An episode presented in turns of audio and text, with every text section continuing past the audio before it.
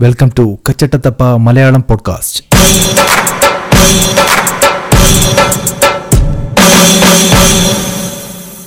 ഇതൊരു തോക്കിന്റെ കഥയാണ്.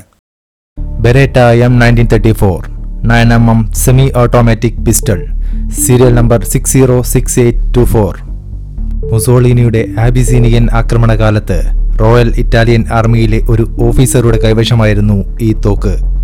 യുദ്ധത്തിൽ ആബിസിനിയെ പരാജയപ്പെട്ടതിന് ശേഷം ആ പിസ്റ്റൾ പിന്നീട് ബ്രിട്ടീഷ് റോയൽ ആർമിയിലെ കേണൽ വി വി ജോഷിക്ക് പാരിതോഷികമായി ലഭിച്ചു.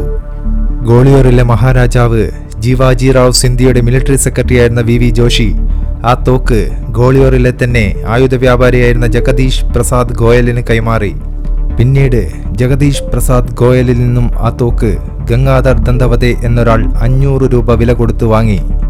ഗംഗാധർ ദന്തവതെ തോക്ക് ഗോളിയോറിലെ അഖില ഭാരതീയ ഹിന്ദു മഹാസഭയുടെ തലവനായിരുന്ന ഡോക്ടർ ദത്താത്രേയ സദാശിവ് പാർച്ചൂനയെ ഏൽപ്പിച്ചു. ആയിരത്തി തൊള്ളായിരത്തി നാൽപ്പത്തിയെട്ട് ജനുവരി ഇരുപത്തിയെട്ടിന് പാർച്ചൂനെ ആ തോക്ക് നാത്തൂറാം വിനായക് ഗോഡ്സേക്ക് കൈമാറി. ആയിരത്തി തൊള്ളായിരത്തി നാൽപ്പത്തിയെട്ട് ജനുവരി മുപ്പത് ഒരു വെള്ളിയാഴ്ച ഡൽഹിയിലെ ബിർള ഹൗസിനു മുന്നിൽ പ്രാർത്ഥനയ്ക്കെത്തിയ ഗാന്ധിജിയുടെ ഇടനെഞ്ചിലേക്ക് ബെരേറ്റ എം നയന്റീൻ തേർട്ടി ഫോറിൽ നിന്നും മൂന്ന് വെടിയുണ്ടകൾ ചീറിപ്പാഞ്ഞു. വെടിയുണ്ട വിരിമാറിലേറ്റി ആ സാധു മനുഷ്യൻ ഹേറാം ഹേറാം എന്നുച്ചരിച്ച് നിലത്ത് വീണു.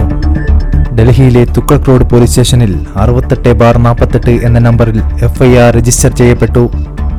പക്ഷേ പിന്നീട് ചാർജ് ചെയ്യപ്പെട്ട കേസ് ഷീറ്റിൽ നിന്നും ജഗദീഷ് പ്രസാദ് ഗോയലിന്റെ പേര് ഒഴിവാക്കപ്പെട്ടു.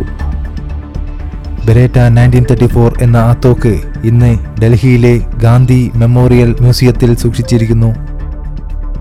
കച്ചട്ടത്തപ്പയുടെ മറ്റൊരു എപ്പിസോഡുമായി വീണ്ടും കാണാം.